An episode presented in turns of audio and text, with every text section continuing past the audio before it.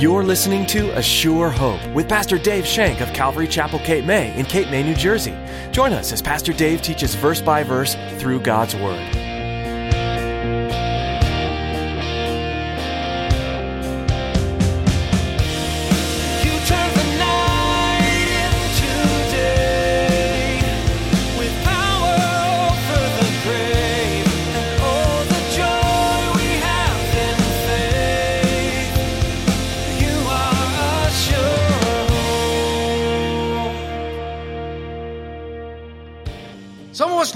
The wilderness experience. But Christ says, come out of the wilderness, come to the other side of the Jordan, come into the abundant life. This group of people, these two and a half tribes, stayed on that side. The world surrounded them and they started to take part in the world. And you know what that does? Pretty soon there was compromise after compromise. They didn't go out and defeat their enemies that were around them. Have you been fearfully hanging on to the comforts of this life, afraid to step out in faith and follow Christ with your whole heart? As Pastor Dave will warn us in today's message, just as the tribes that hesitated at the border of the promised land did, we'll miss out if we aren't willing to take that step and trust in Him. And here's Pastor Dave in the book of Joshua, chapter 12, as he begins his message Accomplishments of God.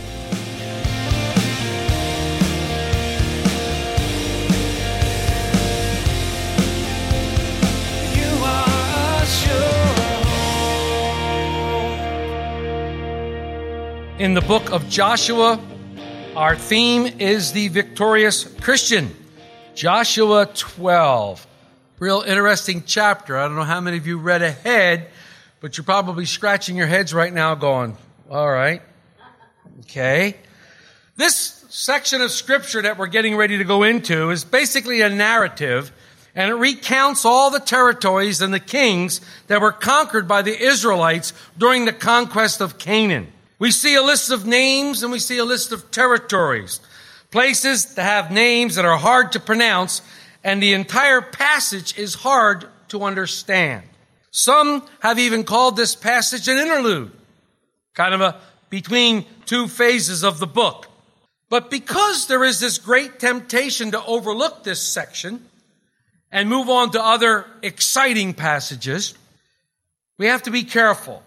But if we did that, we would miss out on what the Lord might say to us here in these words. Because every parcel of this book we call our Bible is the inerrant Word of God. Everything is in there for a purpose. Everything is in there for a reason.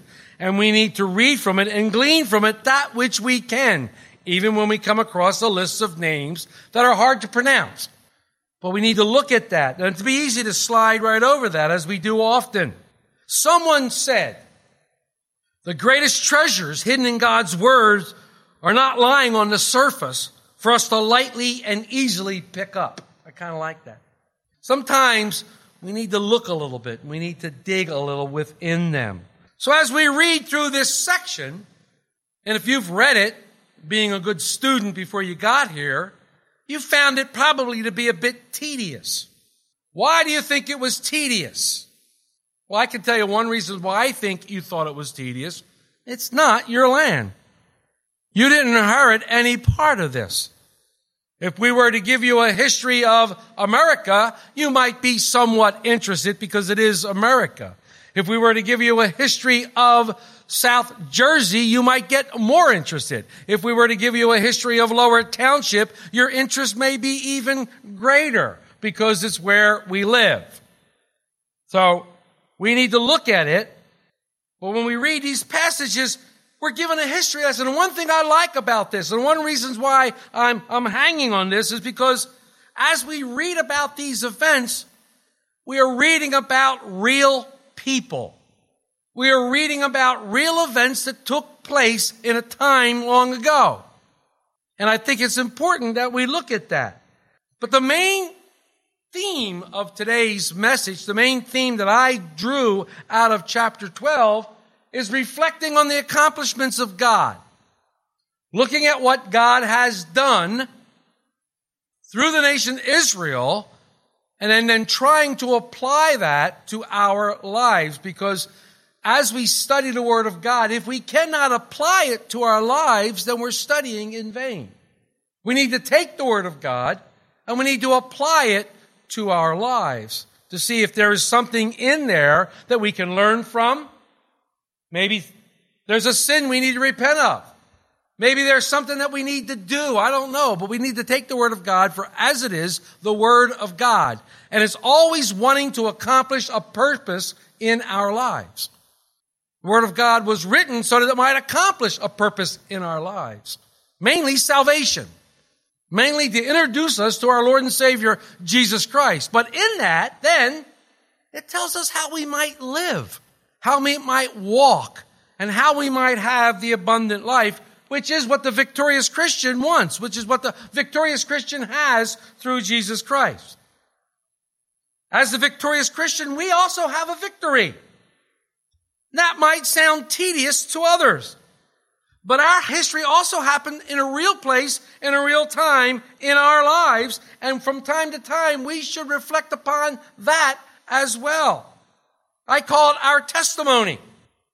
I call it our testimony, and I think we should have two testimonies. One that's about five minutes long, you know, the short version, the Reader's Digest version. And then one that's the full testimony that you might be asked to give sometime, and that you might be able to show people what the Lord did in your life, how He obtained you, how He apprehended you, how the hound of heaven stalked you down and, and, and won you over. I think it's important that we look back and reflect upon those things. We should reflect at the times for ourselves, and we should give thanks to the Lord for His accomplishment in our lives. We should always remember with joy His faithfulness to us. He's been more than faithful to us in our lives. More than faithful. And once again, as we do this, like the memorial stones that we talked about earlier in Joshua, we draw a parallel to communion. The Lord said, when you do this, when you take the bread, when you take the cup, remember me. The accomplishment that I did on a cross for you. Remember that. Glean from that. What do you need to do? Well, we look at that, and here at Calvary Chapel, we recite various scriptures. We recall what he did. We repent if we have to, if there's sin in our lives, if we want to get rid of it. What a better time to repent than at communion. We remember his sacrifice, and it helps us. It helps us to do that. And we see this parallel. One commentator said this that sometimes in the course of our human experience, it is good to sit down and reflect in what has been conquered by the grace of God in our lives. What has God conquered in our lives by His grace? Paul made it really clear, and I love this by the Apostle Paul. He simply said, I am what I am by the grace of God. Something happened in the Apostle Paul's life. It is written for us to read in the book of Acts, and we can read it. That's his testimony. And every time you read it, whether he's giving it to Festus or whether he's giving it to King Agrippa or whomever will listen, Paul is recounting his testimony, what God did in his life. But there's a caution. I want to make a caution here. When we remember the things that God has done in our lives, when we remember the things that the Lord has done in our lives, we cannot do this boastfully. We cannot do it in a boastful fashion. We must do it with a humble and a grateful heart. How many of you remember the old song, Give Thanks with a Grateful Heart? We used to sing that. Give thanks with a grateful heart. We are to give thanks for the grateful heart for receiving something that none of us deserved. None of us deserved God's grace. None of us deserved God's mercy. And we are to look upon the years that have passed and recall the time God's miraculous grace has been victorious in our lives.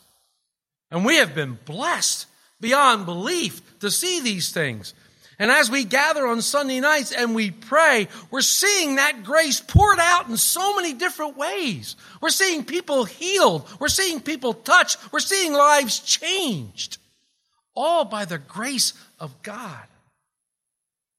So as we read through this chapter, I want you to take note of just how much land actually was given to the Israelites compared to how much land they now occupy. I mean, they occupy less than a third of what they were given.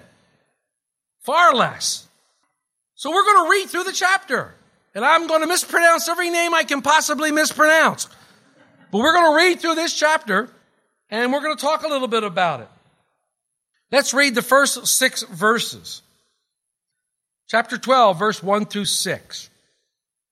These are the kings of the land whom the children of Israel defeated, and whose land they possessed on the other side of the Jordan, toward the rising of the sun, from the river Arnon to Mount Hermon, and all the eastern Jordan plain.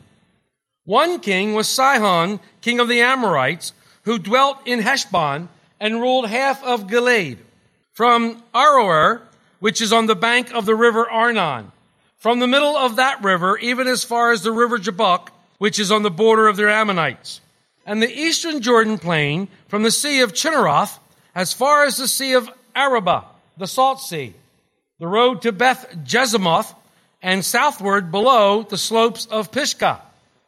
The other king was Og, king of Bashan, and his territory, who was of the remnant of the giants, who dwelt at Ashtaroth and at Edrei, and reigned over Mount Hermon, over Salcah, over all Bashan, as far as the border of the Geshurites and the Machir and over half of Gilead to the border of Shion, king of Heshbon. These Moses is the servant of the Lord and the children of Israel had conquered, and Moses, the servant of the Lord, had given it as a possession to the Reubenites, the Gadites, and half the tribe of Manasseh. So we read about these victories that took place on the other side of the Jordan. These were wilderness victories. These were wilderness victories, and these battles can you, you can read because they're recorded for us specifically in Numbers 21 verses 21 through 35. We're not going to go there, but you can read about them. You can read about them. This land was given as an inheritance to the two and a half tribes that wanted to stay on the other side of the river. Remember we discussed them. Gad, Reuben, and half of Manasseh. Who was Manasseh? He was one of Joseph's sons. Manasseh was one of Joseph's sons. It was their desire to live on that side of the Jordan. Remember, they made a covenant with Joshua to help conquer the land with their brothers, and then they would return to this land that was given to them by Moses. A little bit of an aside here. Very sad that these two and a half tribes that settled on the other part of the Jordan, on the other side of the Jordan, didn't take much part in the life of the nation Israel and they soon lost their inheritance. It appears that they were absorbed by the nations that surrounded them that they were supposed to have conquered. But they chose to stay in the wilderness side of Jordan instead of entering into the new abundant life in the promised land. It was their choice. So many times we stay in the wilderness. So many times we find ourselves in a wilderness experience and we're trapped there or we choose to stay there. And I've told you the story about being in the wilderness and writing your name on a cactus and a couple of years later you come by the same cactus and your name is up here because the cactus had grown, but you're still in the wilderness. And I think there's a couple of reasons why we're in the wilderness. Number one, we don't give ourselves completely and submit ourselves completely to Jesus Christ. We don't allow Him to take us into the promised land. We don't allow Him by His Holy Spirit to lift us up and carry us in there. We don't rest on what He has given us. And quite frankly, I think some of us like the wilderness. I think some of us are very comfortable in the wilderness. Because when I'm in the wilderness, I get a lot of attention. And we like the attention. Poor Dave. He's having such a hard time. Yeah, he's been having that hard time now for the last six years. Some of us like the wilderness experience. But Christ says, come out of the wilderness, come to the other side of the Jordan, come into the abundant life. This group of people, these two and a half tribes, stayed on that side. The world surrounded them and they started to take part in the world. And you know what that does? Pretty soon there was compromise after compromise. They didn't go out and defeat their enemies that were around them. And then look what happened. It's a very, very sad situation. But it's interesting because the land that was given to them was given to them by Moses. And what did Moses represent? Come on, students. The law. Moses represented the law. They were set up for failure because the law will always fail to bring you into the abundant life. The law will always fail. Because under the law, what do we do? We try and we try and we try and we use our own resources to do the things of God. And we always fail. Under the law, you will never be good enough. You will never do enough. You will always fall short of God's mark under that law. Under the law, you cannot hold the deepest blessings of the spiritual life because you're trying to hold on to them in your flesh. You're not trying to hold on to them by the Holy Spirit. You're trying to hold on to them in your own strength, and hence you set yourself up for failure. And this is what I see of these two and a half tribes. They chose to stay into the law. They chose to stay on that side. It's a sad thing. See, the spiritual blessings that we have have been given to us by Jesus Christ. And Jesus Christ can only be ours as we fellowship with Him in oneness. Our inheritance is found in Jesus Christ by faith and faith alone.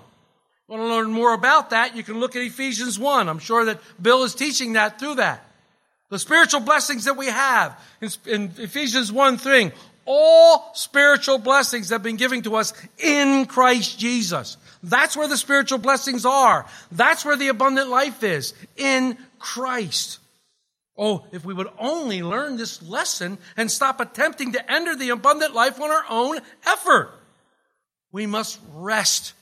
We must rest in the completed work on the cross. That work which was completed by Jesus Christ. We have to rest in that work. And it's so hard to do. The apostle Paul speaking to them says, I've done more than them all. What did he mean? Probably he meant he did more evangelism, did more for the cause of Christianity, did more for the cause of Christ than any other of the apostles, than any other of the 120 that day in the upper room. But then he says, but not I, but the grace of God that dwells in me. He was resting on the work of Jesus Christ on the cross, and that alone. Man, you see somebody resting in that and you're going, whoa, look what they're doing. Look at the work that they're doing. And they'll always say, it's not me, brother. It's the Lord. I'm resting in God's grace. That's where the abundant life is. You got to go there to get to the abundant life because that's where the abundant life is. Wish we would learn this lesson. The completed work of Jesus on the cross. Let's go from 7 to 24. And these are the kings of the country which Joshua and the children of Israel conquered on the side of the Jordan on the west from Baal Gad in the valley of Lebanon as far as Mount Halak to the ascent of Seir, which Joshua gave to the tribes of Israel as a possession according to their divisions. In the mountain country, in the lowlands, in the Jordan plain, in the slopes in the wilderness, and in the south, the Hittites, the Amorites, the Canaanites, the Perizzites, the Hivites, and the Jebusites. The king of Jericho, one. The king of Ai, which is beside Bethel, one. The king of Jerusalem, one. The king of Hebron, one. The king of Jarmuth, one. The king of Lachish, one. The king of Eglon, one. The king of Gezer, one. The king of Debir, one. The king of Gedor, one. The king of Hormath, one. The king of Arad, one. The king of Libnah, one. The king of Adullam, one. The king of Makkedah, one. The king of Bethel, one. The king of Tappuah, one. The king of Hepher, one. The king of Aphek, one. The king of Lasharon, one. The king of Madon, one. The king of Hazor, one. The king of Shimron, Meron, one. The king of Ashva, one.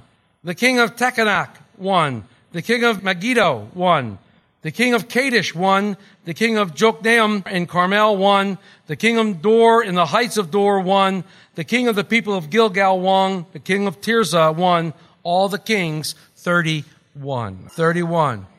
This is the land that was conquered by Joshua after they crossed the river Jordan that we have read about. You can read for yourself that they defeated 31 kings who were very, very powerful men. Each one of them was subdued by our Lord.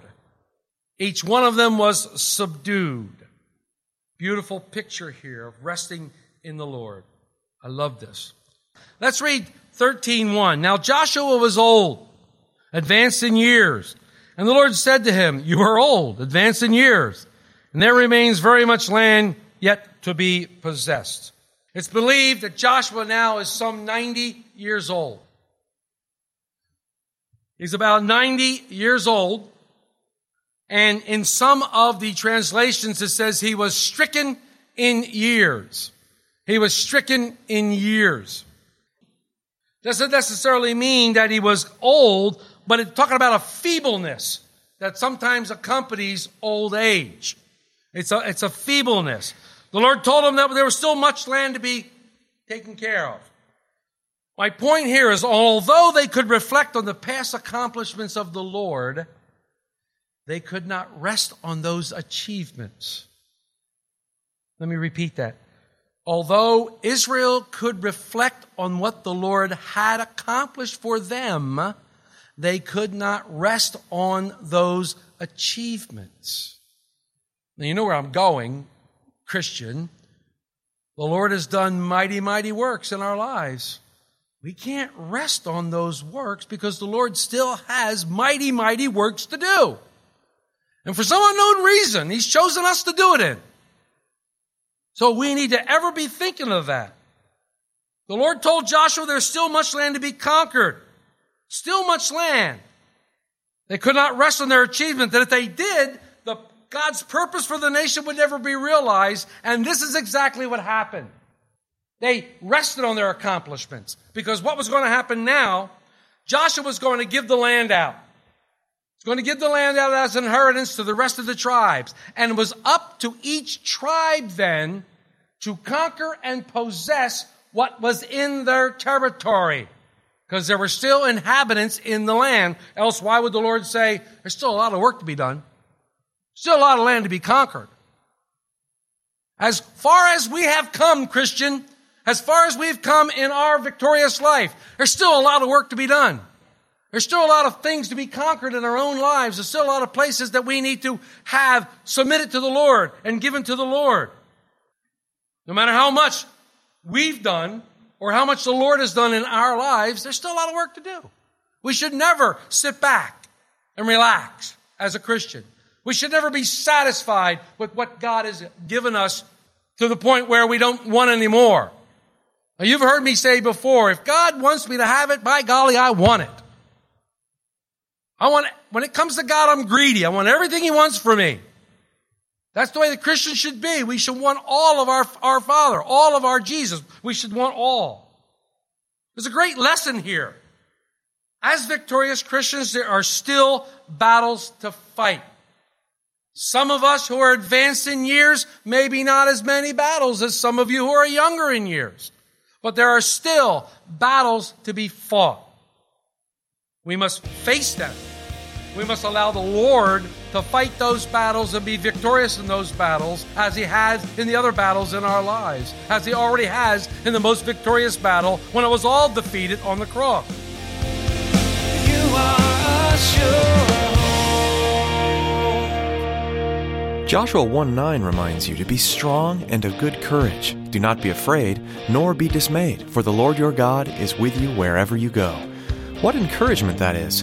God is with you wherever you go, in whatever you do, just as He was with His people, the Israelites, on their journey into the Promised Land. He went before them to make a way, orchestrating impossible situations to His glory. When you face the unknown, have courage. There's no need to fear the future. God is going before you as well. Trust in His faithfulness. Here at A Sure Hope, we want you to know that we're praying for you. Is there anything specific we could be lifting up before the Lord? Please give us a call at 609 884 5821. We'd also like to invite you to get involved in a church community to help fuel your passion for Jesus and support you on this journey. If you're in the Cape May, New Jersey area, why not come by Calvary Chapel, Cape May? We'd love to have you join us for our time of fellowship, worship, and Bible study with Pastor Dave. We gather together every Sunday at 10 a.m. and Wednesday at 7 p.m. You'll find our address and driving directions by visiting our website at AssureHopeRadio.com or by giving us a call at 609 884 5821. We are so glad you tuned in today. May God bless you today and always. Pastor Dave will continue walking verse by verse, chapter by chapter through the book of Joshua when you join us next time here on A Sure Hope.